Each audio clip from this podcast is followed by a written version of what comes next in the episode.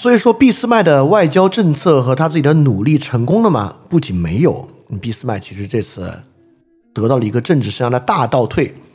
就我们刚才讲到，这个威廉四世不是精神有问题吗？终于啊，这个威廉四世的精神错乱了啊！他兄弟威廉亲王摄政，亲王摄政之后，我们都要这都知道，这个威廉亲王其实这个英国是很亲的，所以说霍勒维格派啊，在国内得势，因为威廉。不是威廉四世啊，这个威廉亲王本身是一个军事亲王，就他本身是一个军人，他想的呢就是要当德意志联邦的总司令，他的军事梦想特别强烈，除了当德意志联邦的总司令之外，其他事儿都不是特别在乎。因为啊，他是一个军人色彩非常浓重的一个人啊，他的政治权谋比较低，所以对于政治权谋来讲呢，他很不喜欢，所以他特别讨厌十字豹本身的这种阴谋的作风。就觉得十字报啊、俾斯麦这帮人是一帮这个道德水平非常低的人啊，所以这个时候呢，霍勒维格的温和自由派成为了温和的保守主义者，成为了新的国王的内阁。在这个情况之下，俾斯麦从法兰克福议会回到柏林，而呢被远调俄罗斯到圣彼得堡出任大使。就新的这个威廉一世依然信任他，但是没有把他委任到呃最重要的这个在法兰克福议会的这个位置之上。远调俄罗斯，所以俾斯进入一个低潮期。但是通过这样的一次啊，哎，俾斯麦领悟了一个新的东西啊。他当时讲：“我与十年前进入议院时一样，仍然是一个容客，但我有眼睛和头脑，不可能不明白真实的情况。”这里讲的真实情况是什么呢？俾斯麦开始意识到啊，德国真正可以依靠的。或者说，我们用这个 real politics 里面的观点啊，一个在德国的权力真正可以依靠的，已经不是周边的其他国家了，而是国内政治。你可以想象啊，在十九世纪上半叶梅特涅秩序的时候，其实国家政治并不来源于国家内部，对吧？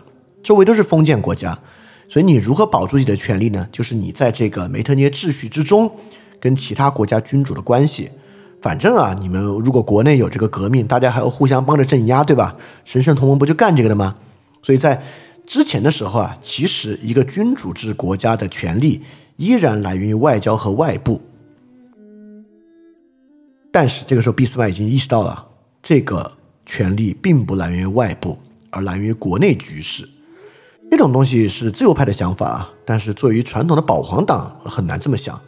但俾斯麦这个时候呢，脑子转得比较快。很可能他之前当容克贵族的时候，他的整个职业发展啊，是以这城市阶级的方式培养起来的，所以他已经把自己的重心重新转向了国内，转向了议会。他并不像他早期一样反对议会了。好，这个时候呢，产生了一个全新的情况。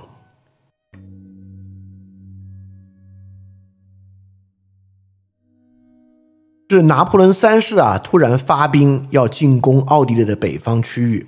这个进攻奥地利北方区域呢，就是要拿回北方法语区接壤的位置啊，就是拿破仑最早开始攻击的偏意大利北部的区域。这个行为啊，在当时特别可怕。两点啊，第一，这个行为会彻底打破维也纳条约，对吧？维也纳体系是在什么战争之后签订的呢？拿破仑战争。维也纳体系签订的核心是谁啊？梅特涅，奥地利，对吧？可以说，维也纳条约体系就是战胜国以奥地利为核心的战胜国来限制法国的一个条约体系。现在法国直接与奥地利开战，就可以说是完全打破维也纳条约，这是一个非常严重的事情啊。好，还有第二个严重的事情，上次啊是奥地利要和俄国开战，而且呢是奥地利去干涉俄国与奥斯曼土耳其的战争，所以说啊。你作为普鲁士，你还有不介入的条件，不介入的原因，因为战争没有在奥地利的土地上打，但是这次是法国要进攻奥地利，也就是说，你作为德意志联邦里面的一员，你是有义务去帮助奥地利的。所以说，上次是我不帮奥地利去干涉别国，这次呢？俾斯麦希望能够成实现啊我不帮奥地利去防御它的本土啊这个是完全不一样性质的事情啊。所以俾斯麦这次打算打破一个更大的原则。而在这个时候呢俄国人啊要报复上次奥地利的行为所以俄国与法国签订的秘密条约在法奥战争中俄国要保持中立。好所以这个时候俾斯麦就找到了啊太好了千载难逢啊你看，俄法已经在一起了。如果我这次还不去帮助奥地利的话，哎，岂不是有更好的与俄法结盟、彻底孤立奥地利的机会吗？所以俾斯麦啊，把这个当做他这个职业生涯特别重要的一役。但是呢，这次运作依然失败。这次运作失败之后呢，是这样的：威廉四世本来是比较倾向于介入的因为威廉四世他们这些保皇党还是比较传统的思想啊就是我们跟奥地利是结盟关系嘛那自然要帮助奥地利了只是第一威廉四世还是想当他的德意志联邦总司令。第二希望奥地利能够在国土和其他事项上向普鲁士做妥协。但奥地利一直没有在这这两点上完全做让普鲁士人满意的妥协。所以说威廉一世啊不是威廉四世啊威廉一世没有听取俾斯麦的建议希望呢能够缓兵之计，趁乱介入。什么意思呢？就是等啊，法国跟奥地利先打。比如说，如果奥地利在军事上失利不利的情况之下，啊，就可以对普鲁士做更多的妥协嘛，对吧？就能够做更多妥协的话呢，岂不是就能够各种要求能够更好嘛？但没想到这个如意算盘落空，怎么个落空法呢？普鲁士已经征召军队了，已经做好了准备了，结果奥地利直接跟法国签了和平协议，直接割让给法国了。所以这次呢，普鲁士已经准备要介入，钱也花了，军队也集结了，也想办法介入，也想获得好处了。结果奥地利直接向法国妥协了。就是普鲁士想从奥地利身上拿的东西呢，没拿到。而且呢，同样也没有能够像，呃，这个这个俾斯麦设想的去拉拢法国，因为你这个时候还是选择要介入嘛。所以最后两头不讨好既没有满足奥地利人的愿望奥地利人埋怨普鲁士并没有快速介入没有积极介入也没有达到和法国修好的这个点。所以最后却是两头不讨好。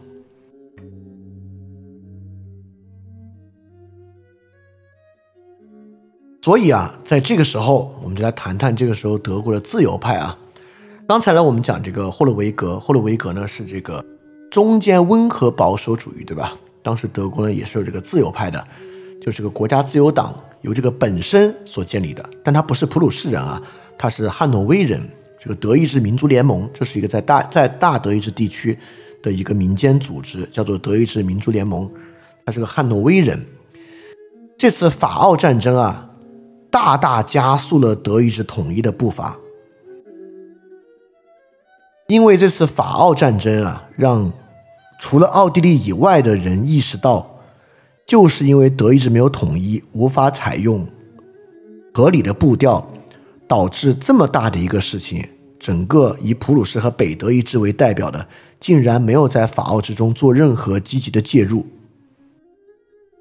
所以北德意志必须完成统一，来适应这样一个新的形势。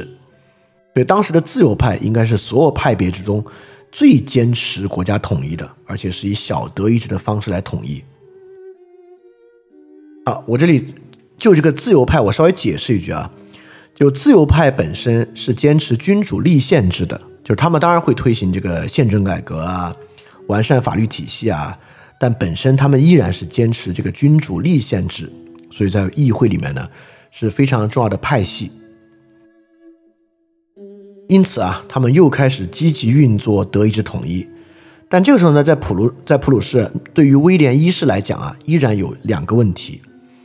第一不管是威廉一世还是北德意志邦的很多国家这些国家的国王如果普鲁士统一的话呃如果这个德意志北德意志统一的话他们就会丧失自己国家的统治权对吧？如果统一的话自然啊就会有比如北德意志联邦的这个国家议会就要去获得本地的立法权和很多的行政权利。那只那肯定北德意联邦是普鲁士要来当皇帝啊。那这个普鲁士的皇帝那自然啊也会分去各个地区的这个统治权。所以自由派的改革呢就遭遇了这个困境。而且我们之前说啊威廉是一个铁杆正统主义者啊他这个想法不是很复杂的一个军人气质的皇帝呃一个国王嘛。所以对于威廉一世来讲啊他也认为这个自由派的改革就会涉及到这个人民主权论。但威廉本身啊是一个特别强调君权神授的人，就威廉还是一个真正属于十九世纪前半叶过去时代的一个人，所以当时自由派很难在国内真正抗衡威廉，也推进这个统一。好，所以现在呢，你看啊，就走到了一个僵持的位置。这个僵持的位置在政坛上有谁呢？有保皇党。十字党、十字报这帮人啊，有温和的保守派、霍勒维戈派这帮人啊，有自由派，就是国家自由党这帮人，他们呢现在是处于这个政坛上的最核心的位置的一些人，而他们所有的主张和政见呢已经卡住了，就是自由派已经迫切的想要推进德意志的统一，但是呢，其他派别包括德意志其他诸邦的国家。很难完成这样的步骤，而且现在欧洲局势很明显的变化。法国进攻奥地利，其实就代表着啊，这个维也纳体系将要崩溃。就维也纳体系崩溃的第一个，就是俄罗斯，就克里米亚战争嘛。克里米亚战争，英法都去干涉这个俄罗斯，而第二步，法国进攻奥地利就要崩溃。那在这个情况之下呢，战争的风险就会很大，所以普鲁士还需要。第一，联合北德意志联邦的军队；第二，自己也需要更大的军力，而这些军力、军队，大家都知道啊，也是要花钱的，也需要国人的议会能够批准。所以啊，这个新的形势和将死的僵局，就需要呼吁新的解决方案。好，我们就来看这个解决方案是什么。但但我先说啊，这个解决方案还不是俾斯麦。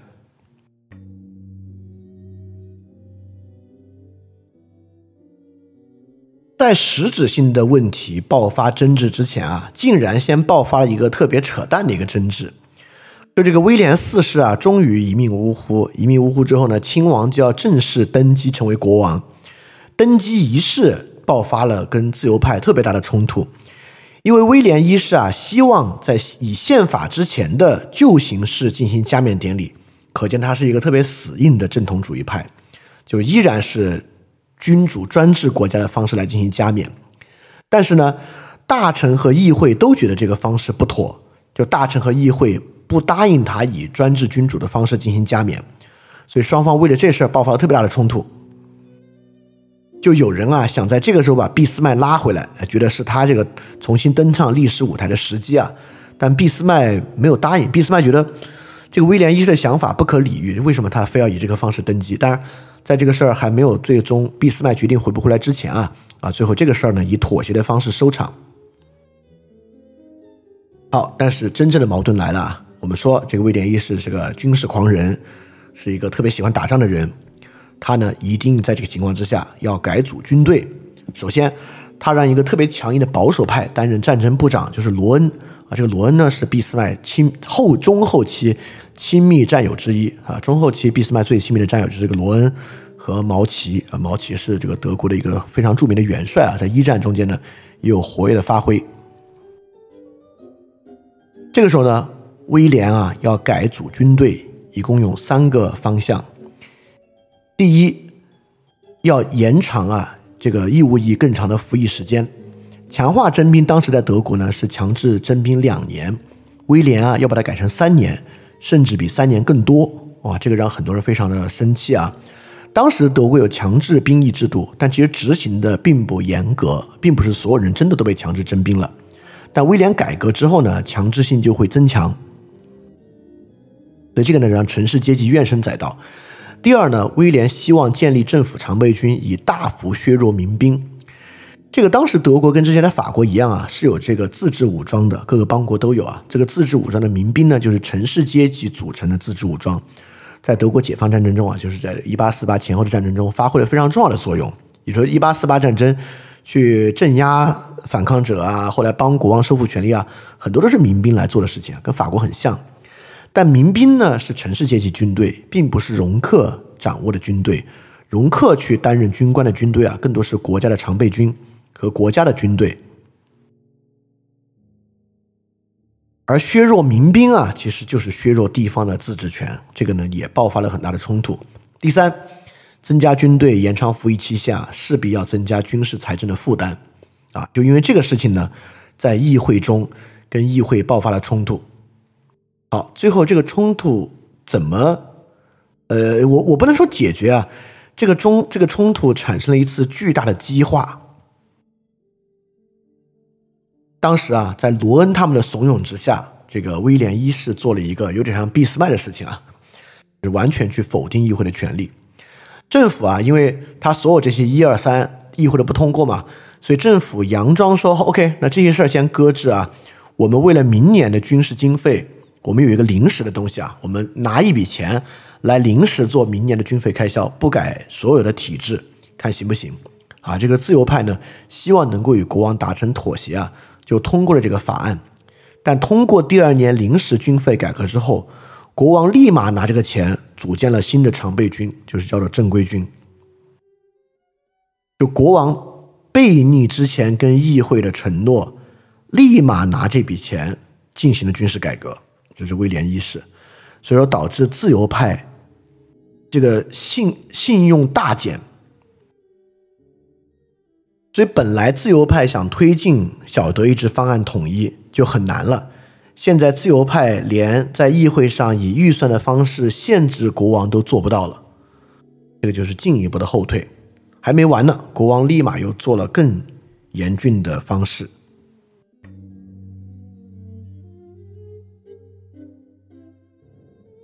这个威廉一世啊，做了一个跟雍正差不多的一个方式啊。威廉一世建立的军事内阁很像雍正的军机处啊，一样嘛。雍正为什么建立军机处呢？因为不想受大臣的约束。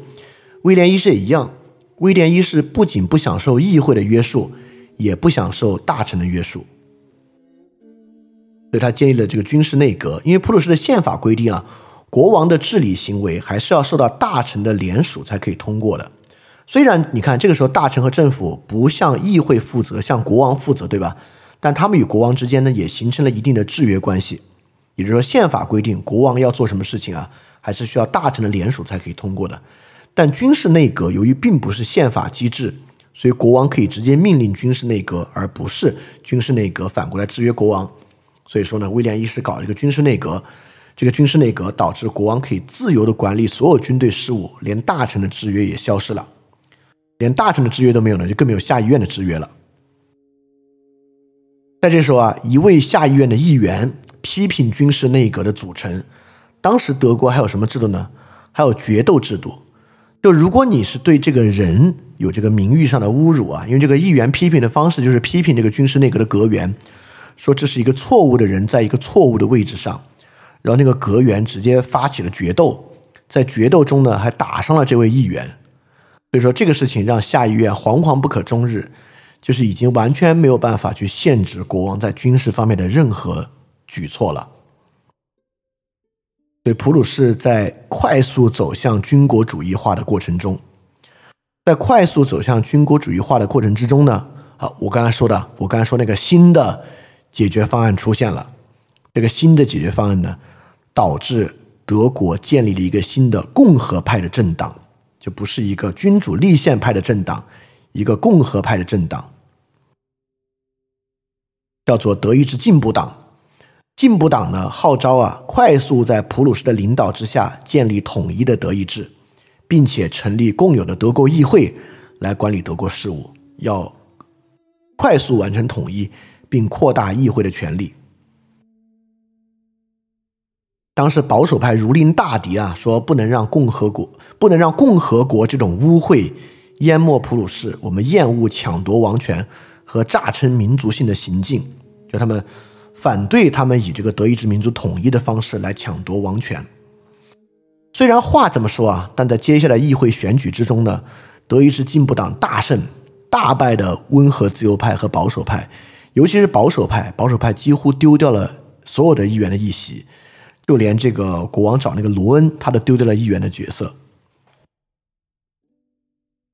而在这个新的德意志进步党上台之后呢，就彻底让这个国王、内阁和议会丧失了这个他们之间寻求妥协的可能。因为这个偏温和自由主义的君主立宪政党还可以跟国王妥协，这个新的德意志进步党呢就完全不与国王妥协。所以从这时候开始呢，德意志宪政危机就开始了。而正是这次宪政危机促成了俾斯麦回国担任首相，而俾斯麦回人的就是我们之前讲的俾斯麦铁血演讲嘛，铁血演讲就是为了解决这次军事宪政危机，他回来担任首相之后做的。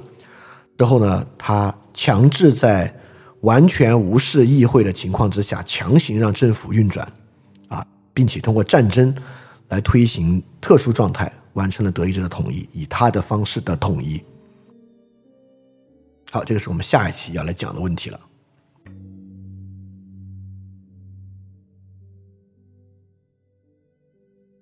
当时啊，俾斯麦人在圣彼得堡啊，持续关注着国内的情况，就看到了这些人说，不能让共和国的污秽淹没普鲁士，我们厌恶抢夺王权和诈称民族性的行径。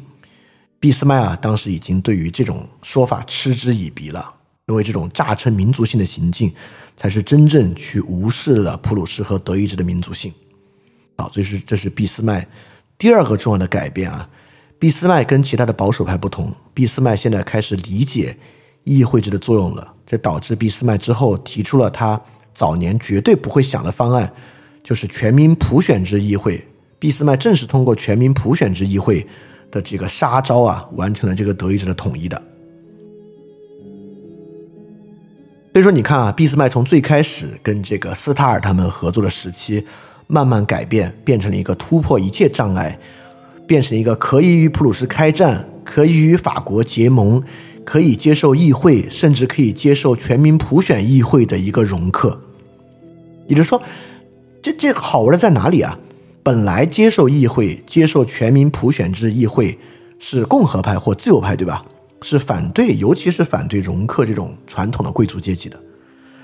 但俾斯麦现在依然其实在维护君主制和维护容克，但是呢，他的做法已经完全能够接受议会制的游戏规则和游戏做法了，而且突破了德意志正统主义之前所坚持的一切。就是说，这就是说为什么说俾斯麦是一个变色龙嘛，也是说为什么俾斯麦是一个。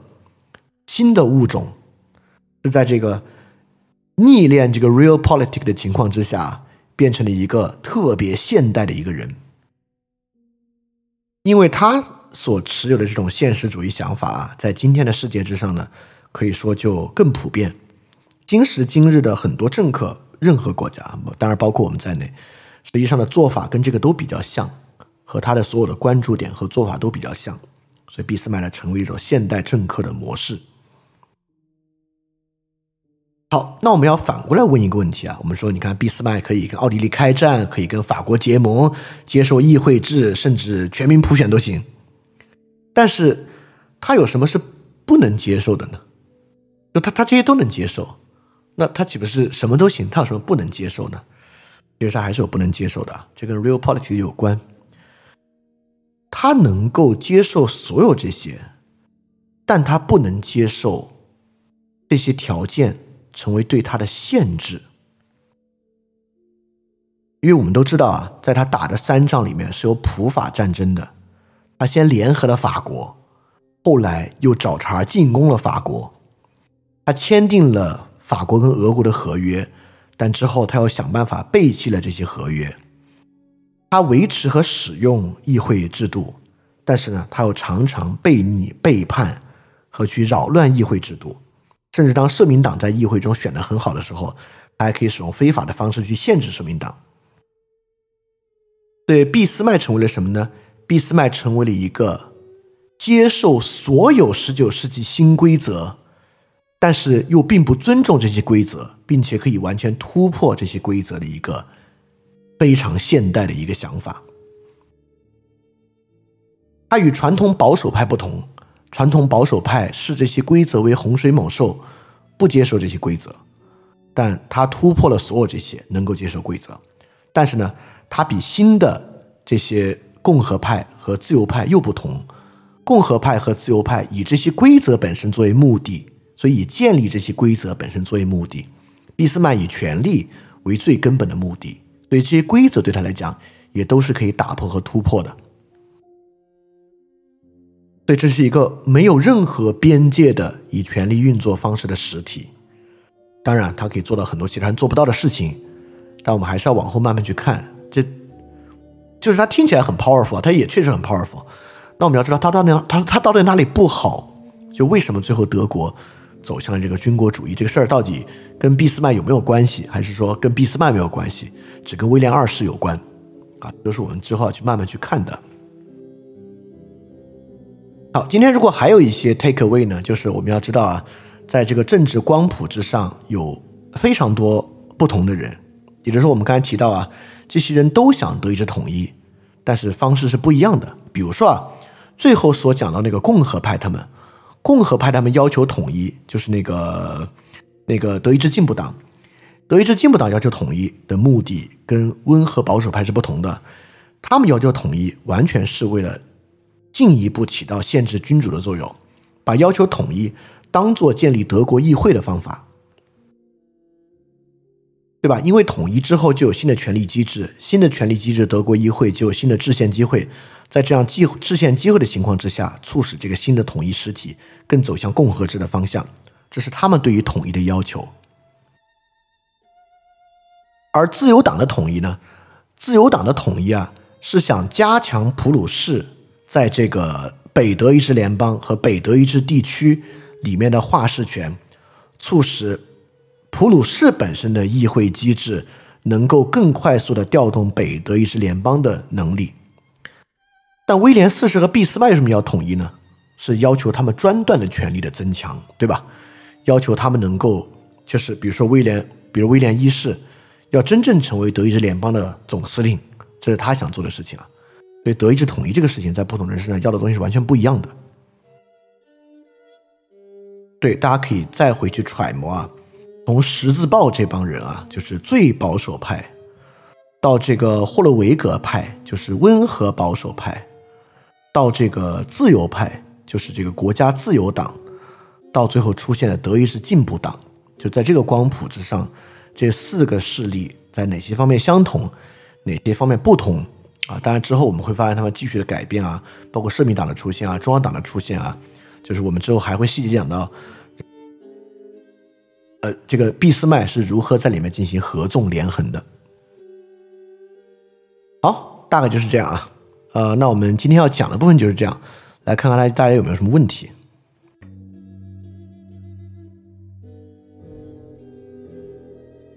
哦，差点忘了，这次有一个思考题啊！如果你现在知道，可以现在回答。呃，我现在不知道，你可以再去研究、去想一想，或者在呃我们未来节目发布的评论区或者微信群里面，呃，Discord 里面讨论都行啊。对我，我以后想每一期有一个思考题给大家，让大家能够 更有主动性去考虑里面的事情啊。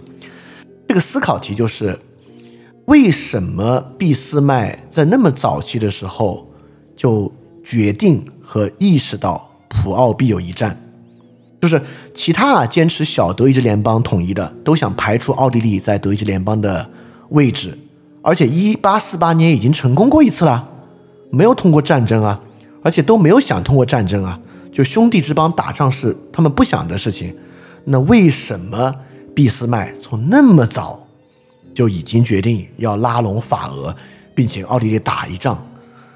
对俾斯麦来讲，打一仗的重要性是什么？啊，就是这个问题。为何俾斯麦决定要与奥地利必有一战？啊，这个大家可以想一想，这不是个简单的问题啊。好，在等大家提问的过程中，我再促使大家把几个问题关联到一起想啊。大家可以设想把斯塔尔的德意志宪政，就德意志特殊路线。和 real politics 这两个东西联系到一起想，看看他们有没有什么相似之处。虽然啊，他们是由两个完全想法和目的不同的派别提出来。斯塔尔是最铁杆的保守派，对吧 politics real politics 写那个书的那个人，他是个自由派，他是推进一八四八革命的。他们的想法完全，他们的目的完全不一样。但是德意志宪政和 realpolitics 现实主义政治中间有有没有什么关联性？以及这种想法为什么发生在德国？啊，这个这个问题。好，这个问题啊，这个问题说北德意志方案本身有什么不足吗？为什么一直要追求普鲁士、奥地利的统一？呃，第一，北德意志方案没有什么不足啊，而且一八四八就是推出了小德意志方案，就是没有奥地利的德国统一方案。但是呢，这里面有很多呃很很很重要的问题啊，就是这不是像美国一样从零开始建立一个国家，这里有很多实际的问题要去解决。第一，就是当时是存在德意志联邦体系的，我们也说啊。德意志联邦，奥地利是永久主席国，普鲁士是永久副主席国。所以说，如果北德意志方案要通过的话，就必须像一八四八一样，有一个会议要制定出这个方案，并且普鲁士的国王要同意才可以。但之前普鲁士的国王就不是不同意嘛？因为同意之后，他就要受到议会的限制嘛。好，所以说。北德意志的方案或者小德意志方案，首先要突破德意志联邦的既有建制，就是如何与普鲁士撕呃，如何与奥地利撕破脸，如何与奥地利真的分开，以及不受到周边其他国家的限制。因为你看俄罗斯扩张，其他国家不愿意，对吧？那你普鲁士变强，你看第一次普鲁士变强，奥地利和俄罗斯不还是不愿意吗？奥地利和和俄罗斯不愿意的情况之下。就是最开始啊，威廉四世的那次跟两个国家合并，不就失败了吗？啊，所以不是一个那么简单的事情哈，这一是第一点。第二点就是我们讲的，就如果小德意志统一不以保守派的方式来做，而以自由派和共和派的方式来做，就要牺牲各邦国王本身的统治权，对吧？你可以想象啊，统一这个事儿有各式各样的方式，比如说啊，如果你要让威廉。威廉一世来统一，那威廉呃，对威廉一世来统一，就那个军人国王来统一。那他的统一来讲，就是那其他治权都是你们的。我们建了一支强大的这个小德意志的军队，我来当这个军队总司令。你们只要军费给够了，其他你们自己行政权都是你们自己的，无所谓。但自由派和共和派就不会答应这样的统一方式。所以保守派主导统一，自由派主导统一，共和派主导统主主导统一，甚至国王都不会有。对吧？这些都会损害到现有的王国的架构，所以说没有那么简单。就是他们不一定一定要追求普鲁士与奥地利的统一。奥地利的问题呢，就是第一，呃，现在既有的德意志联邦问题；第二，普鲁士统一伤害奥地利和俄国的利益，他们俩愿不愿意的问题啊。然后第二就是，就算是小德意志的统一方案，也有遭遇到是保守派的方式统一，自由派的方式统一。共和派的方式统一啊，这个对现有的建构都有很大的改变。就像威廉这种铁杆的所谓的正统主义者，他就不能够接受，呃，德意志统一的过程包含人民主权论，对吧？就很麻烦啊。这些都是我们之后要看，那怎最后怎么突破了这些完成统一的，对吧？我们就要看啊，这些问题是如何一个一个被俾斯麦解决的啊。这个问题很好啊。呃，对我我我我能理解为什么问题这么难啊难题啊，当然就是因为细节非常非常多嘛，对，你要把它串起来比较难。对，没有别的问题呢，就是刚才有几个问题可以思考，就是一个大家可以回答的问题啊，就第一，为什么非要打奥地利？为什么那么早就决定一定要打奥地利？跟所有人想法都不一样，怎么来的？还是第一个很神秘的一个问题啊。第二个就是你把这个德意志特殊道路。和这个 real politics 这两个事放在一起来想，就是他们俩有什么相似之处？为什么发生在德意志？好，第二个，第三个可以去想想的问题啊，是俾斯麦，因为今天啊，俾斯麦的想法跟我们想法比较像嘛。现代社会，我们觉得俾斯麦想法蛮正常的。好，那你就要了解，在十九世纪下半叶，为什么俾斯麦这种人格，我管它叫全新物种，他突破一切障碍，他突破了哪些障碍？他突破了哪些传统和规制，对吧？你再去给咂摸咂摸这个事情啊。好，这期到这里结束，我们下期继续讲啊。我们今天还没有讲到俾斯麦当首相呢啊，还长得很呢。好，那我们就下期节目再见。大家记得敢去相信，也敢于分享点相信。非常感谢你收听这期节目啊，也希望你可以在新的一年继续支持我的创作。那我的创作呢，不仅有 Podcast，还包括视频直播、书籍、文章、Newsletter 等等等等，一整个大的系统。如果希望可以赞助我的创作，可以在 Patreon 和爱发电来支持。Patreon 和爱发电的地址呢，在下方的 Show Note 中都有提供。那如果你要看到我们所有的服务，你可以在我们下载讲义的网站 flipradio.dot3adisc.dot.com 看到里面所有服务访问的链接和获取的方式，或者在我的这个微信想借 Joy Share X I A N G J I E J O Y S H A R E 的置顶朋友圈内容，就会看到所有的服务了。当然，讲义下载的地址和微信的 ID 在下方的 Show Note 里面也会有提供。能够提供这么多的服务啊，和大家的支持是分不开的。所以说，非常感谢过去一直以来已经有好几年了支持我的众多听众和观众朋友们。也希望能够有你在新的一年继续能够给予我支持，让我能把这个创作平台不仅延续下去，而且呢能够越做越多，越提供越多。好，非常感谢大家，也祝大家在新的一年一切顺利。非常感谢你收听本节目。如果希望每周一加入微信群，跟我们一起学习，提出问题，看到每次分享的 keynote，可以微信添加“想借 Joy Share”，想借的拼音 x i n g j i e，Joy Share j o y s h a r e，并说牛津通识读本，就可以被我们拉入群中，每周一起学习了。欢迎你来。